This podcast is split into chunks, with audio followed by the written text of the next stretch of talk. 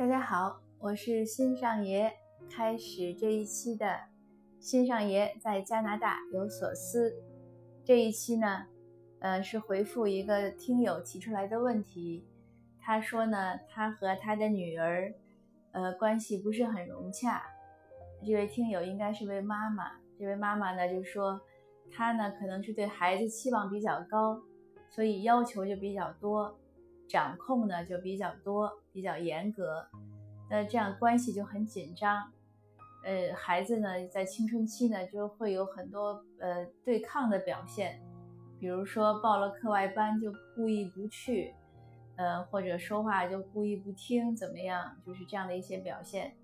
其实这个现象非常常见。以前有一次我在加拿大这边，就是在温哥华这边做地面分享讲座的时候。有一位读友当时就跟我讲，说他那个呃女儿呢也是这样，她也是呃她是单亲妈妈，她说她带女儿带不下去了，她想给她送的她爸爸，她爸爸在美国，送到美国去，呃她就说关系紧张到什么程度呢？就是那个女儿每天早上上学前，一定要故意跟她恶言恶语的说话，知道她什么话不爱听，怕听什么话。就有的时候会气得他妈妈哭，这个小孩就满意了，背着书包就走了。就是母女两个每天都要搞这样的事情，这是我那个那位那位听友说的。所以可见这个青春期呢，这个呃亲子关系啊，尤其是母女关系啊，其实确实不太容易搞。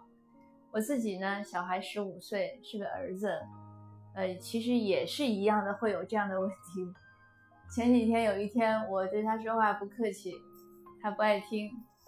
呃，到晚上那个睡觉的时候，到晚安，他爸爸跟他说晚安，他就特别高兴的说爸爸晚安。然后我跟他说晚安，他就沉了一下，然后特别不乐意的说晚安。就这样，就是你能听到他的故意要说那个给你脸色看，表达他的情绪。呃，那这些问题怎么解决呢？呃，其实也也比较简单，就是少管他。那经常会有的读友啊、听友啊就问，就说这孩子怎么能不管？我今儿还看朋友圈，有一位读友发朋友圈给他孩子写过生日，写了封信，写的很感动。最后一句就是说，呃，不打呃不打骂孩呃对不打不教训孩子的父母才是恨孩子。只有管教孩子的父母才是爱孩子。那我想，这个呃，管教和教训或者打骂之间还是有差异的。呃，关于打骂呢，我们就不说了，说了很多次了，已经前面的分享。那就还说回到这位听友，就是说他对他女儿的掌控，呃，那掌控的这么严呢，孩子不爱不爱听呢，两个人的关系就变成什么相爱相杀。我们这是个网络用语，对吧？其实很多时候是。形容恋人之间啊，夫妻之间，其实亲子之间有的时候也会这样。那你相爱相杀怎么办呢？就是少管，放手。放手呢，不是不管，就是要掌握方式方法和度。这个度确实是，就是在一个什么范围之内，你说说到什么程度？那其实我觉得就是看结果吧，因为每每对关系的特点不一样，就是当事人也不一样。特点也不一样，就是看看结果，结果就是你跟孩子斗智斗勇，别把他说烦了。就像我们前一段说和人相处一样，你不管怎么展露自己的个性，说什么话，要求标准是什么，就是别把对方惹急了。那和孩子也是这样，这个不是说套话，这个其实是非常就是非常现实的。你说你说孩子。你把他说急了，说的不爱听了，他不理你了，这不是又生气又没有用嘛，对吧？所以不是说这个什么高大上呀，或者说，呃，怎么样说的好听，不是这样，就是为实用。我前几天自己就遇到这样的事情，呃，除了那个晚安之外啊，其实说明我每天也有很多这种亲子问题啊。我前面的那个分享不是讲带孩子去跑步吗？那我确实是在带孩子跑步。头一两次呢，他还跑，然后有的时候呢就开始边跑边走，呃，接下来呢，我们有一天跑完呢，我就在车里说他。呃，其实我说的，我认为是很温和，我认为我是在聊天。说之前我就有点打鼓，但是哎好像就忍不住就说了。说的中间的时候，我内心有个声音就在提醒我，我觉得说多了，但是止不住，还想说说什么呢？我就给他励志，我就说你这个跑步呢要跑，要怎么样，不能走。呃，过了疲劳期就怎么怎么样好。他答应的挺好，嗯，对，明白了，谢谢，都答应好了。接下来再一次呢，一下车，他就直接奔外面那个圈走了，就是里面是操场，是塑胶跑道嘛。他说我到外面去走。哎，我一看这就坏了，因为外面是硬路面嘛。我说你不跑吗？他说我可能会跑。然后到回来，我问他，我说你跑了吗？没跑，走了一早晨。我当时真的也挺搓火的，但是那一次我忍住了，我想别再说了，再说。他可以就不跟我下山了，因为现在你早晨七点半叫他起床，他本来也困，你再说他说急了，他不就不下山了吗？他就不去了啊，那我就没再说了。那再接下来呢？呃，就昨天早晨我说你这样的，我在外面走一圈，我今天不跑，你在操场里你爱走走爱跑跑，因为他可能还有个问题就是不想和我同场，同场他觉得我总看着他，他可能有压力。所以他有压力也是我没做好，就是因为我老说他嘛。那就这样了。那今天早晨他走过来之后回来，我说你跑了吗？嗯，他说跑了一点儿。那我也没吭声，因为他汗都没出，肯定就没跑。那我就自我安慰呗，我也就像自言自语，我说没事儿。我说你那个能能下来走一圈也行。咱这个假期就是主要养成一个好习惯，能早起，能锻炼。嗯，慢慢的也许就能跑，他也没吭声。那我当然还是希望他下一次还能跟我再出来。所以这个就说怎么对待相爱相杀的问题，那自己就是我觉得家长呢，作为成年人，我们是有理智的，我们一定要尽量避免就是跟孩子把关系搞僵，避免他不听。那在这个前提下。那自然而然就要控制一下自己的管，你管他，你是为了效果，对吧？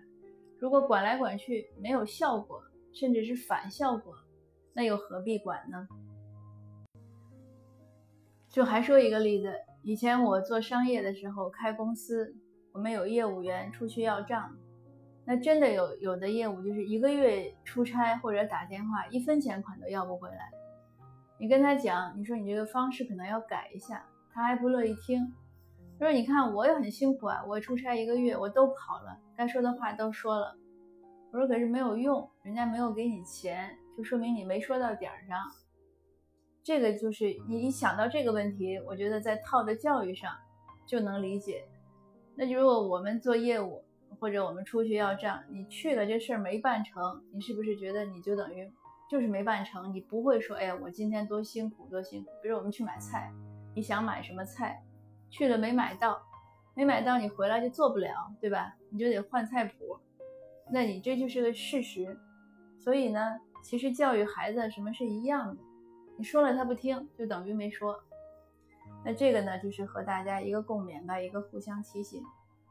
如何能控制住自己？就是家长有的家长就会讲说，我控制不住，嗯，就是想说。那我觉得最好的方法呢，就是两个。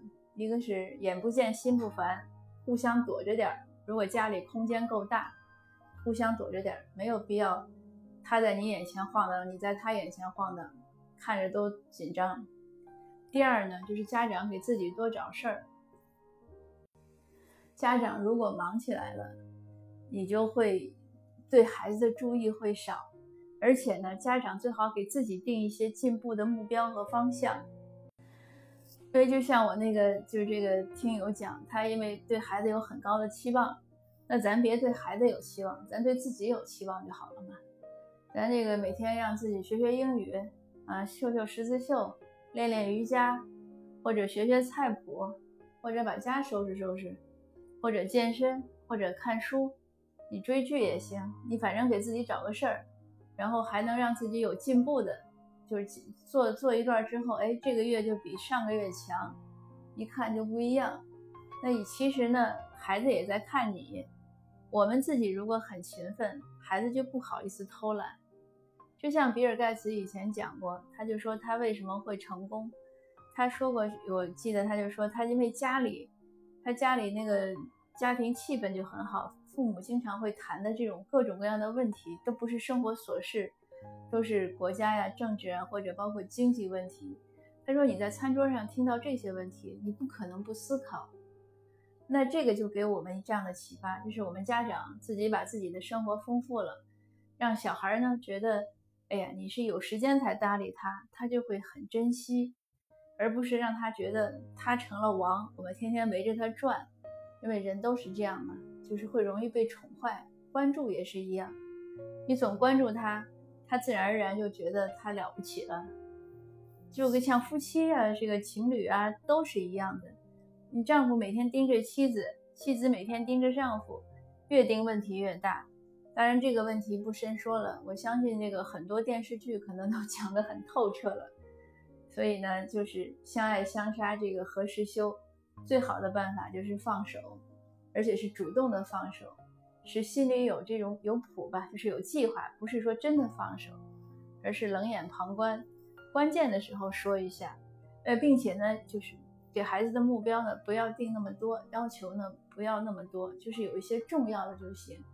说来说去还是那句话，人无完人，每个人的时间呢都是有限的。你给他很大压力，他也受不了，受不了他情绪就容易紧张，嗯，就还是这样的一些道理。那好吧，今天的分享呢就到这儿，呃，还是和诸位家长共勉，怎么样在教育孩子中，我们也能自我成长，呃，是个大的课题，也是我们人生修行的一个很重要的部分。好的，谢谢您，那我们下次见。